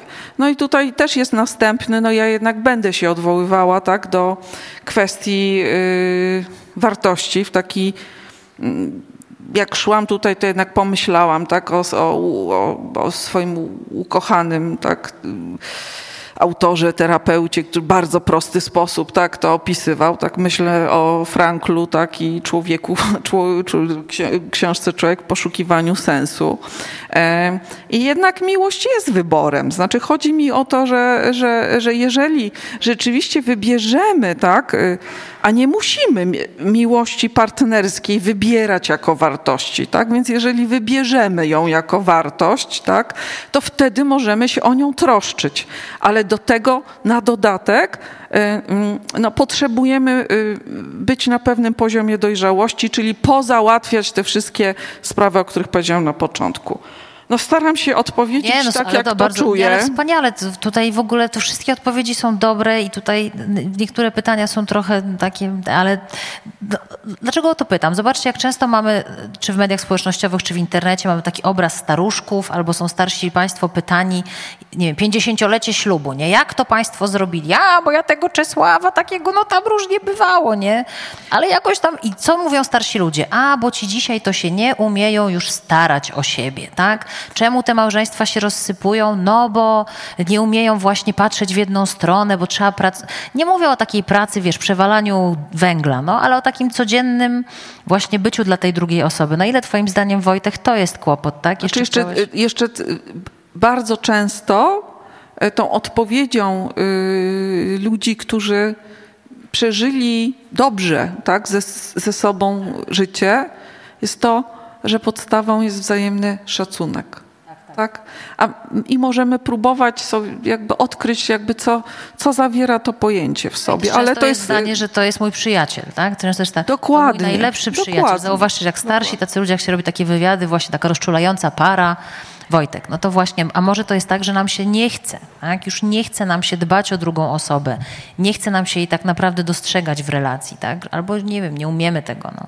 Albo nam się nie chce, bo jest wygodniej, tak? Bo też żyjemy, zobaczcie, ile się mówi w różnych dyskusjach, że żyjemy w czasach, w których dążymy do tego, żeby nie było problemów, żeby nam było mniej wygodnie. No nie da się w związku nie mieć problemów, no nie da się nie pokłócić z tym partnerem, tak? No nie da się nie mieć odmiennych zdań na jakiś temat, no. A ludzie tego nie przyjmują, bo chcą, żeby zawsze było dobrze. Czyli jak brzmi pytanie? No, dzisiaj widzę, ro, zrozumiałam tę aluzję, że dzisiaj jest za dużo treści. Ale ja, wam powiem, ja potem powiem nie na koniec zapamiętuję dlaczego. długich zdań po prostu, e, które są pytaniem jakoś w jednym zdaniu. Czy dzisiaj nam się nie chce budować relacji? Chce nam się. Dzięki. Dzięki. Nie mamy tyle pary, co kiedyś w wkładanie, w, w, budowanie relacji z drugą osobą. No, jesteśmy za Nie. bardzo skupieni na sobie w związkach. Nie, myślę, że para jest. Ty mówisz o empatii. Ja czasem powiem o takiej ciężkiej pracy, że to nie jest tak, że jeżeli ja mam dwie córki, to stałem się ich ojcem po prostu, bo je spłodziłem. Nie, no to się pracuje całe życie. Ale się pracuje. To tak samo jest w związku. Ja mam na to zapracować. A nie, że jak wezmę ślub, to jest drużyna pierścienia, że to już mi coś załatwia, tak? Albo że jak wezmę na, na Seszele, to znaczy, że kocham bardziej niż jak wezmę na spacer do Parku Skaryszewskiego. E, Nie, to jest na przykład uważność, to, że mam czas, mówienie miłych rzeczy i wysłuchanie miłych rzeczy. E, Albo się zdrowo e, pokłócić, ale że ja ten czas inwestuję w naszą relację. No i sięgnę do mediów społecznościowych. Jeżeli my spędzamy, włączcie Państwo sobie kiedyś licznik, ile razy odblokujecie telefon. Jeszcze nie ile razy patrzycie w media społecznościowe. To nie będzie naście razy dziennie. Można sprawdzić zegarek naciskając guzik z boku. Nie trzeba odblokować, więc to nie jest sprawdzanie zegarka. My patrzymy, czy ktoś do mnie napisał i ten. Ale ja właśnie nie tworzę tej relacji. Tworzenie relacji to jest po prostu bycie z drugim człowiekiem, a nie napisanie czegoś na szybko. To też jest miłe, ale trzeba z nim po prostu być. Ja lubię też patrzeć sobie do modeli e, z poznawczo-behawioralnej, że to jest pewien cykl zachowań, które rodzą pewne emocje, a emocje rodzi zaufanie i spełnienie. I to jest e, rzecz do wykonania, i to jest e, codzienna praktyka, i to jest codzienne skupienie na drugim człowieku, a to nie jest nam dane. E, No nie wiem, nawet już dzisiaj jakoś mi się chrześcijaństwo, czy w ogóle wiara uruchamia, że nawet Bóg mówi, jak chcesz we mnie wierzyć, musisz to praktykować. Ale na koniec Bóg mówi, ale jeżeli chcesz naprawdę mnie kochać, to bądź z innymi ludźmi. Ale on i też im to mówi. Mężu, bądź dobry dla żony, żono, bądź dobra dla męża. Ale właśnie praktykuj bycie w związku, a nie, że jak spłodziłeś, to już e, szachmat, jesteś wspaniałym ojcem albo matką. Patrycja, twoi bohaterowie praktykowaliby bycie w związku? To znaczy, No- e, wiesz co, tam jest bardzo dużo takiego żalu, że oni sobie wyobrażają, na przykład czytają e, jak fora kobiece, gdzie kobiety narzekają na swoich partnerów, swoje relacje i mają często takie, że dlaczego oni się wiążą z tamtymi facetami. Oni, oni, oni często czują, że oni tutaj po prostu z sercem na dłoni, tak? E, I czy czytają o tym, że, że, że dziewczyny piszą, że ich facet przestał o siebie dbać, że muszą mu przypominać, żeby, nie wiem, dziurawe gacie wyrzucił albo, albo wziął prysznic. E, a to jest taki stereotyp na temat inceli i przegrywów, że oni właśnie są zaniedbani i tak dalej, co jest jakoś absolutną bzdurą. To znaczy ja nie znam grupy, która ma większą obsesję na punkcie wyglądu niż akurat ta. E, I też często na przykład czytają o tym, jak e, no, kobiety narzekają, że po prostu mężczyźni źle je traktują, nie poświęcają czasu i tak dalej. Im się często wydaje, że oni by mogli lepiej, ale to jest też związane z tym, że to są, e, Alicja wcześniej to za- zauważyła, że to są te osoby, które odpadły z tego wyścigu o bycie najprawdziwszym mężczyzną z, z męskich. I ta mizoginia, która jest powszechna w tym, towa- w tym środowisku, ona jest wtórna do wielu innych e, problemów. Ja bym powiedziała, że to są, zaryzykuję twierdzenie, że średnio, tak e, defaultowo, to są e, mężczyźni bardziej wrażliwi niż przeciętni, nie mniej. E, To są mężczyźni, którzy czują, że ta ich wrażliwość raz nie została doceniona, nie tylko przez kobiety, tylko w ogóle. E, Czują, że przez tą wrażliwość, która jest e, uznawana w naszej kulturze za słabość mężczyzny, e, że zostali za to ukarani i za to zostali wykluczeni z tych relacji społeczeństwa. Oni często, tutaj wrócę do mediów społecznościowych, oni często na przykład Piszą o tym, że, e, że widzieli na Facebooku dzisiaj zdjęcie e, gościa, który ich gnębił w szkole i ma dziecko, rodzinę i jest szczęśliwy. To jest też kolejny stereotyp, że to są osoby, które były tymi, co gnębią w szkole. Nie, to były te osoby, które były gnębione w szkole. Ale jeszcze chciałam tylko zahaczyć o ten wątek e, wkładu w relacje, tak. bo wydaje mi się, że to jest e, tak, że o ile od mężczyzn oczekujemy większego wkładu na początku tej relacji, tego zdobywania, nadal starania się i tak dalej, to ten, ten stereotyp jest po obydwu, obydwu stronach. E, mężczyźni często narzekają, że tam o kobiety chcą, żeby płacić za nie na randce, ale z badań wynika, że mężczyźni te nawet częściej uważają, że to mężczyzna powinien płacić na randce. E, więc, więc te stereotypy są obustronnie bardzo mocno pod, podtrzymywane, e, a, a, już w relacji, no to właśnie raz, że kobieta musi wykonywać więcej tej pracy domowej, opiekuńczej, a dwa, że musi wykonywać więcej tej pracy emocjonalnej, ale też wydaje mi się, że zbyt często pada tutaj takie e, twierdzenie, że idź na terapię, po prostu idź na terapię. Wydaje mi się, że jest niestety, znaczy to jest cienka granica, ale jest coraz więcej takiego zrzucania po prostu całej jakiejś odpowiedzialności za relacje e, na to, żeby ktoś sobie znalazł e, wsparcie na zewnątrz. E... Nie razem na przykład, tak? Chodźmy, tak? Tak, tak, tak, dokładnie. To też, też często, bardzo często występuje na jakichś męskich forach. To są tysiące wpisów, ja naprawdę dużo w tym siedzę. Mężczyzn, którzy piszą, że no, partnerka namawiała, żeby się otworzyć, żeby się z tych emocji uzewnętrznić. Jak się uzewnętrznili, no to traciła zainteresowanie. E, no bo jesteśmy tak kondycjonowane, no, jesteśmy tak programowane, że ta, że, że ta słabość, emocje inne niż złość są niemęskie, nie, nieseksowne, tak? No e, więc no niestety często, często to tak wygląda, a z drugiej strony rozmawiałam z dziewczynami, które mówiły, że bo starałam się właśnie jakoś trochę skonfrontować też swoje koleżanki e, z tym, i, I tutaj się pojawił kolejny problem, czyli taki, że przez to, że mężczyźni mają uboższe sieci wsparcia poza związkiem, a jeszcze częściej wchodząc w związek, rezygnują z tych relacji, które mia mieli. E, więc w momencie, kiedy e, no, potrzebują, nie wytrzymają, mają jakiś kryzys, potrzebują się uzewnętrznić, to jest za dużo po prostu, może być za dużo dla partnerki. Ona ma te przyjaciółki, koleżanki, silniejszą relację z rodzicami e, i może przynajmniej częściowo tam e, to ten ciężar zrzucić. Wentylować, tak? W jakiś sposób wentylować. Tak, dokładnie. Podglądam telefon nie dlatego, że nas tutaj oznaczam, że jesteśmy tu razem. Nie, nie, nie. Dlatego, że y, jestem w, kontakcie z kolegami i koleżankami z pisma, którzy piszą, no puść już ten mikrofon na salę, no puść już. Y, oczywiście uśmiecham się na, na te komentarze, ale zdecydowanie jestem ciekawa, co Państwo dorzucą, o co zapytają, z czym się może nie zgodzą, co będą chcieli doprecyzować. Czy my tam mamy mikrofon? Mikrofon, czy się, tam mamy mikrofon, czy ja się dzielę? Mamy mikrofon, tak? Bo tutaj się ręka podniosła bardzo szybko. Pan tutaj w kołnierzyku. Zapraszam. Druga, trzecia. To chodźcie, to chodźcie. Dodawajcie ten mikrofon. Cóż to za jakiś taki spacerowy krok. Tutaj pan się zgłosił. Dobry wieczór. Dobry wieczór. Do kogokolwiek. Jedno słowo. Jedno słowo, którego trzeba nauczyć chłopców. To jest pytanie? Tak. Za... Dzięki, jestem teraz jak Wojtek. Gdzie jest pytanie? Dziękuję. Jedno słowo, którego trzeba nauczyć chłopców. Emocje.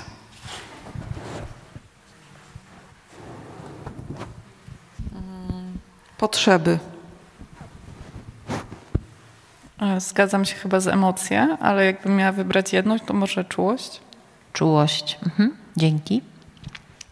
Tam się Państwo, proszę, proszę, tutaj się Państwo zgłaszają. Radziłabym się tak nie chować z tym mikrofonem, bo on tak szybko się tutaj nie, będzie się przydawał. Dobry wieczór. Mm, witam wszystkich, e, więc w zasadzie mam e, dwa pytania. Jedno to takie od początku mi się nasuwało o definicję, e, co rozumiemy przez związek romantyczny, co rozumiemy przez miłość i kochanie na przykład. To fajnie byśmy mogli się zastanowić razem nad tym, nad taką definicją.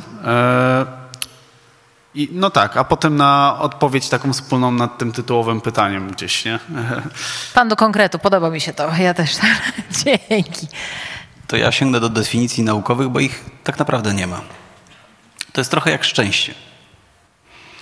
Um, w ogóle miłość zmienia się kulturowo. Po II wojnie światowej miłość było wtedy, kiedy jest ciepło, i mam co jeść, nikt mnie nie zabije i ta druga osoba mi krzywdy nie zrobi. To też już jest miłość. Miłość różni się kulturowo. E, miłość się różni wreszcie.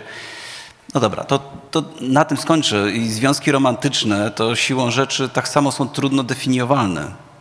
Bo to jest pytanie, czy jesteś w związku romantycznym i wtedy nie ma pełnej definicji, że człowiek sam może oznaczyć i wtedy przechodzi jakiś kwestionariusz. To sam człowiek decyduje, czy jest w związku romantycznym, czy nie, albo czy jest samotny z powodu tego, że nie jest w związku romantycznym, czy nie. Czyli ja nie umiem podać takiej definicji.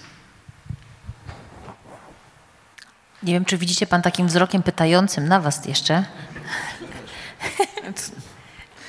No, miłość romantyczna, romantyzm, tak, to czyli no, taka, w której niezbędny jest element y, zakochania się, tak, czyli podjęcia seksualny. tego, ry- tak, tak, tak, czyli też miłość romantyczna, no możemy, może to ta najbliżej Erosa, tak, tam gdzie będzie właśnie namiętność, zakochanie, jaka, jakieś takie ry, ryzykowność taka jakaś emocjonalna, no bo, no bo nie agapę, tak, No ale jak, albo nie, pracu, jak pracujesz też z, z ludźmi, tak? I masz E, definicję miłości, to co? Ale to z kolei motyle w brzuchu są bardziej niż Tak, miłość. tak, tak, tak, No tak. dwie tak. połówki pomarańczy, no gdzie tam było? No, no, Znaczy, a i- no, no właśnie to jest tak, jak Wojtek mówi, znaczy, że nie, nie będzie jednej naukowej definicji, czyli ja bym albo się odwoływała do epoki, tak, i do, do, do, do, do, te, do, do tego, do, No to do tego dzisiaj. wzorca, To albo do dzisiaj. Erosa, tak, wedle tych po, po podziałów. Em, A tak, y, no jednak subiektywnie, tak, to, to, to bym lokowała to w y, takiej miłości opartej na iluzji, czyli, czyli jednak miłości, przepraszam za to określenie, ale niedojrzałej. No sorry. jak teraz powiem mężowi, kocham cię, to powiem, ale nie iluzorycznie. E, Ja nie podam definicji miłości, ale to dygresja może jest. E, Ja się częściej spotykam z jakimś takim rozczarowaniem tym, czym miłość miała być w jakichś takich obietnicach popkulturowych z, z bajek Disneya e, i nie tylko w ogóle przekazach medialnych. To jest coś, co myślę, że widać w mojej książce. To jest to, że. Mm, że się nam od dziecka mówi, e, że, że ta miłość właśnie te dwie, dwie połówki jabłka, jakieś bratnie dusze i tak dalej, i tak dalej, że ta miłość ma być bezinteresowna, a nawet bezgraniczna. E, I, I w rozmowach moich e, z chłopakami bardzo przebijało to, że nagle odkrywają, że nie ma czegoś takiego jak bezinteresowna miłość, że nie ma czegoś takiego jak miłość bezgraniczna, może poza miłością rodzica do dziecka. E, I, I tutaj pojawia się bardzo dużo tych frustracji i rozczarowań. Tam, gdzie iluzja, tam jest rozczarowanie. Tak. Y, Pozwoli pan, że to drugie pytanie, ja się pod nie, pod, pod nie podkleję i zadamy je na koniec. Na puentę. To jest świetna puenta, bo widziałam, że ktoś jeszcze podnosił rękę. Może tutaj dorzucimy jeszcze jakiś wątek dodatkowy czy poboczny. A, nawet, o, rety, rety. Dużo nas. To fajnie. Im nas więcej, tym weselej, jak to mówią. Ja się trochę zestresowałam, bo w międzyczasie zapomniałam pytanie, ale y, improwizując, zastanawiam się, na ile problematyczne w kontekście jakby jakiegoś kryzysu, troski czy bliskości jest nie tyle to, że nie umiemy sobie radzić z emocjami albo że nie uczymy się tego w domu, tylko sam lęk przed y, odrzuceniem albo właśnie lęk przed tą samotnością, która jest tak popularna w dzisiejszym świecie. Zwłaszcza w erze mediów społecznościowych i właśnie tej ekspozycji jakby... em, narażenie na bycie obserwowanym w cierpieniu czy właśnie w porzuceniu. Paraliżuje nas lęk przed odrzuceniem, Alicja? Z pewnością. tym, y, y, Jednak bym to jakoś wiązała z tym, że za mało mieliśmy prób podejmowania bliskości z nami i, y, i naszych prób y, we wcześniejszych fazach. Takich mega ważnych, tak? Ja tutaj oczywiście wtrącę takie pedagogiczne kawałki, ale że y, coś się dzieje z dzieciakami, to się, mówi się o fazie, negatywnej rozwoju. Są fale i depresji, i prób samobójczych. To jest y, ym, bardzo wczesna faza dojrzewania, 10-11 rok życia, kiedy dziecko zaczyna myśleć abstrakcyjnie i zaczyna, zaczyna inaczej przetwarzać, y, przetwarzać świat.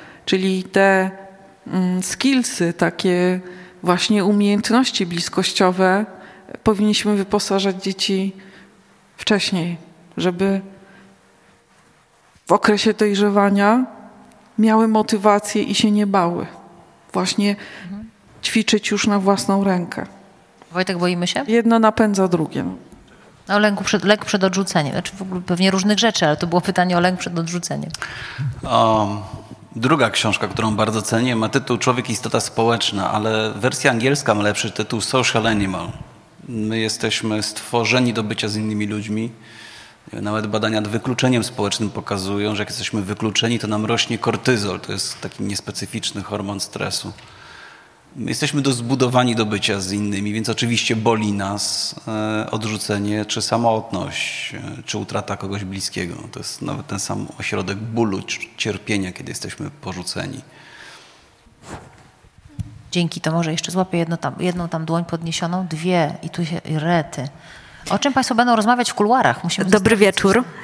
Jeżeli nie chcemy obwiniać mężczyzn ani kobiet, to może obwińmy monogamię. Moje pytanie jest takie. Krótko pojawiła się e, poliamoria, e, pojawiły się też związki otwarte, szczególnie kiedy zerkamy na społeczność LGBT+. Są to osoby, które mają inną relację z patriarchatem i przez to szukają alternatywnych sposobów na budowanie relacji. Są też związki aromanty, aromantyczne, są też związki osób e, aseksualnych. Pytanie jest takie, czy szukanie właśnie alternatywy na przykład w związkach otwartych i porzucanie monogami jest e, dla nas lepszą drogą. Pytania, pytania do pana Wojciecha. Dzięki. Nie. Ja jestem przeciwnikiem prostych rozwiązań. No, psychologia, pedagogika, nie wiem, sztuka uczy ogromnej złożoności. E, Najczęściej przyczyny e, to nie są trzy złote zasady, nawet nie jest pięć. To jest strasznie złożony proces, że akurat jakaś jedna rzecz, którą wymyślimy, że to nie będzie monogamia, nas e, uzdrowi. Nie. Dziękuję, dziękuję. Czy i dlaczego? Wiedz- Wiedziałam. Tutaj. I- Jak, jakiekolwiek, cokolwiek podstawimy, nie wiem, kiedy zaczynam być agresywny, albo nie wiem, coś bardziej konkretnego. Czy da się przewidzieć, czy ja jako nastolatek w Ameryce sięgnę za broń i zacznę strzelać w szkole? To jest kilkanaście czynników do kilkudziesięciu. Musi wystąpić, teraz mówię z głowy, bo jestem nieprzygotowany, nie wiem, 13 czy 12. To nie jest jeden. To nawet nie jest pięć Ja je znam jak coś. to ba- bardzo byłbym zobowiązany. Czy, czyli jak cokolwiek weźmiemy, co powoduje, że się zakochujemy, kiedy chcemy nieść pomoc, co powoduje, że X, Y, Z, to to nigdy nie jest jeden czynnik. Um, Ja czasem lubię się odwoływać do tęczy. Że jak patrzymy na tęczę, to trudno zauważyć, ile jest kolorów, bo one prze, przechodzą płynnie. No to to jest o nas. No to nigdy nie będzie jeden, który jest kolor najważniejszy w tęczy. No nie wiem, w plastyce są trzy kolory podstawowe, ale one tworzą paletę barw. Ale to nie znaczy, że one są najważniejsze, one po prostu dają inne możliwości. No ale ja też się spotkałam z takimi tekstami, chociażby prasowymi, nie wiem, pytanie do was dziewczyny też, e, to rozwinę to pytanie na drugą, na drugą kanapę, że monogamia jest jakimś takim ograniczeniem, tak? Czy że to jest e, no, no, więzienie, tak? Że gdyby tak poliamoria albo poligamia, to wszyscy bylibyśmy szczęśliwsi i związki byłyby i byłyby trwalsze i Alicja kiwa głową i mówi nie. nie wiem. Znaczy, dopóki monogamia jest przymusem, yy, to nie stwarza, tak, yy, yy, i była, tak, w jakimś sensie, bo myślę o wykluczaniu ludzi, którzy nie byli monogamiczni. Tak. No, no tak, no tak. E, więc e, dopóki była przymusem, tak, to nie było pola do doświadczenia, więc e, to, co zawdzięczamy jako społeczność ludzka, tak, w ogóle, tak, z społecznością mniejszościowym, to to jest to, że odkrywamy pewne prawdy o ludzkiej seksualności w praktyce, tak. W pewnym sensie, jak będzie, to nie do końca wiadomo. No to ja myślę, że Jesteśmy w trakcie doświadczania. Słuchajcie, myślę, że to jest trochę pytanie od Pana. E, Idziemy w stronę tej konkretnej odpowiedzi. Jeśli nie związki romantyczne, nie wiem, jeśli nie związki tradycyjne, tak to sobie nazwijmy, bo tutaj też padło to hasło, to co, Patrycja? Ja nie lubię dawać też prostych odpowiedzi. Na pewno no nie, no nie lubię właśnie takich pseudo-uniwersalnych rozwiązań. E, powinna być z pewnością większa dowolność e, tworzenia różnych, e, różnych form relacji, ale to nie jest tak, że jak wyobraźmy sobie, że żyjemy w świecie, w którym w ogóle nie ma e, jakiejkolwiek presji związanej z, z, z monogamią, no to co te, te osoby, które są teraz samotne, wyizolowane i nie są w stanie wejść w relacje właśnie na wsiach bez wykształcenia i tak dalej, to nagle będą mogły wejść w relacje, bo one będą otwarte? No nie, no to nie jest w żaden sposób rozwiązanie tego problemu.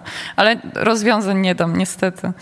Alicja, to co? Jeśli nie związki romantyczne, to co?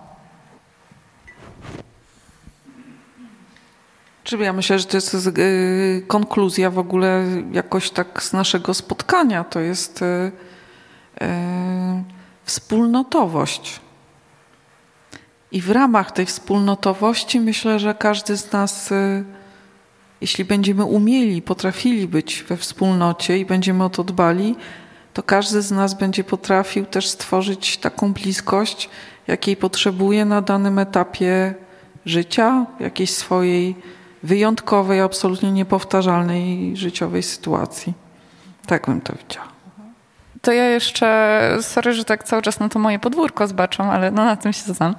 E, z rozmów no, z osoby z, samotnymi mężczyznami, e, to co mi się bardzo rzucało w oczy, to jest to, że tam nawet bardziej niż, e, niż ten brak relacji romantycznej jednak bolał brak jakichkolwiek relacji. E, niektóre osoby nawet mówiły wprost, że, że tak naprawdę no, gdyby miały in, inne relacje, to, tam, to tamten problem byłby dużo, dużo, dużo mniejszy. E, I i też widzę, że no, na przykład mam jednego z bohaterów, tak naprawdę jedne, jedynego, któremu się udało wyjść z tej matni, z tej patologicznej grupy wsparcia, którą sobie tworzą mężczyźni w internecie. E, to jest chłopak, który e, zapisał się do takiego, takiej grupy wsparcia dla osób po kryzysach psychicznych, która działała, działa w jego miejscowości. E, I dzięki temu w wieku 32 lat chłopak, który nie miał wcześniej nic, nie był na randce, nie miał ani jednego kolegi ze schizofrenią paranoidalną, mieszkający z mamą, e, dzięki temu on z tego wyszedł, całkowicie naprawdę wyszedł, wyszedł z tego. E, I to jest jakieś takie bardzo cząstkowe, małe rozwiązanie, ale takie, które wydaje mi się najbardziej oczywiste i bardzo proste do wprowadzenia, bo kiedy inni, e, z którymi rozmawiałam, mówi, mówiłyśmy im o tym, o tej historii, oni zaczęli szukać takich miejsc e, w swoich miejscowościach i okazało się, że nie ma. No to jest ta, no to też ta wspólnotowość, jaka, jakaś wspólnota się tam znalazła. Wojtek, od ciebie słowo na koniec, jeśli nie związki romantyczne. A mogę to? więcej niż słowo? Jezu, tak.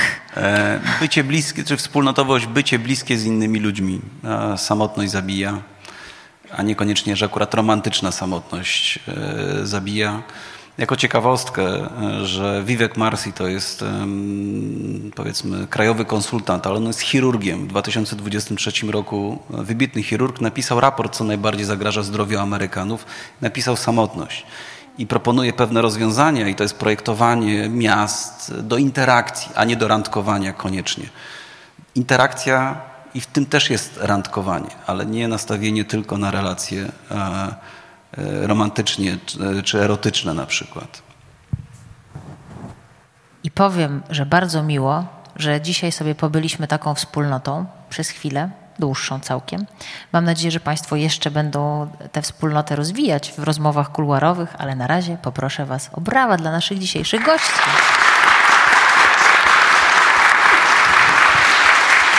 A ja poproszę.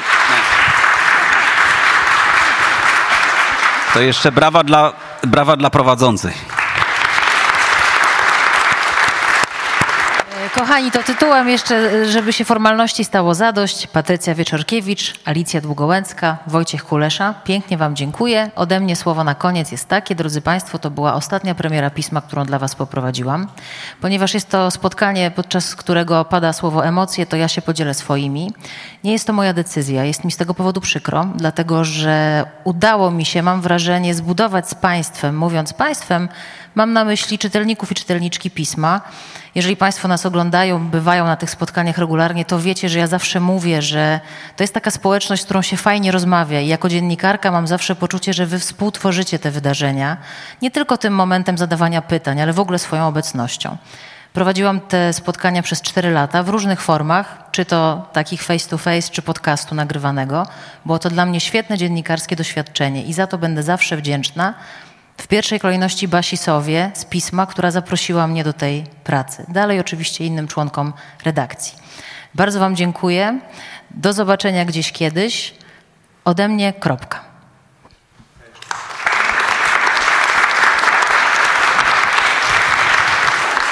Ja tylko jeszcze z swojej strony chciałbym podziękować e, Justynie właśnie za te cztery lata. E, wspomniałaś, że to były czasy pandemiczne, gdzie byliśmy właśnie w studiu w Empiku bodajże chyba, wtedy pamiętam. I postpandemiczne, przedpandemiczne. E, nie wiem, czy wszyscy, czy jest na sali ktoś, kto był na wszystkich premierach. Ja byłem prawie na wszystkich. Mieliśmy tam e, tematy, które się wydawały bardzo łatwe i przyjemne, się okazywały trudne. Mieliśmy takie tematy, gdzie wydawało nam się, że nie będzie frekwencji, było ich bardzo dużo.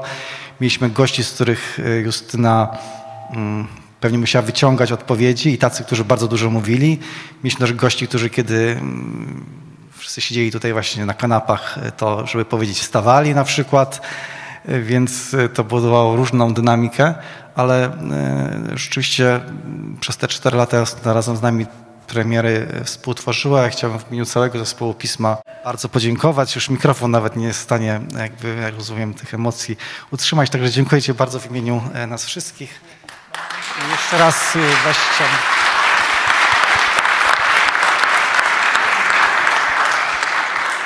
I zapraszam Państwa e, do tej naszej części nieformalnej, do rozmowy. E, I też zapraszam za miesiąc 3 stycznia na kolejną premierę tutaj w Teatrze Studio. Więcej materiałów znajdziesz na stronie miesięcznika Pismo, magazyn opinii pod adresem magazynpismo.pl. Premierę pisma wspiera kancelaria CMS. Wydarzenie powstaje we współpracy z Fundacją imienia Heinricha Byla w Warszawie.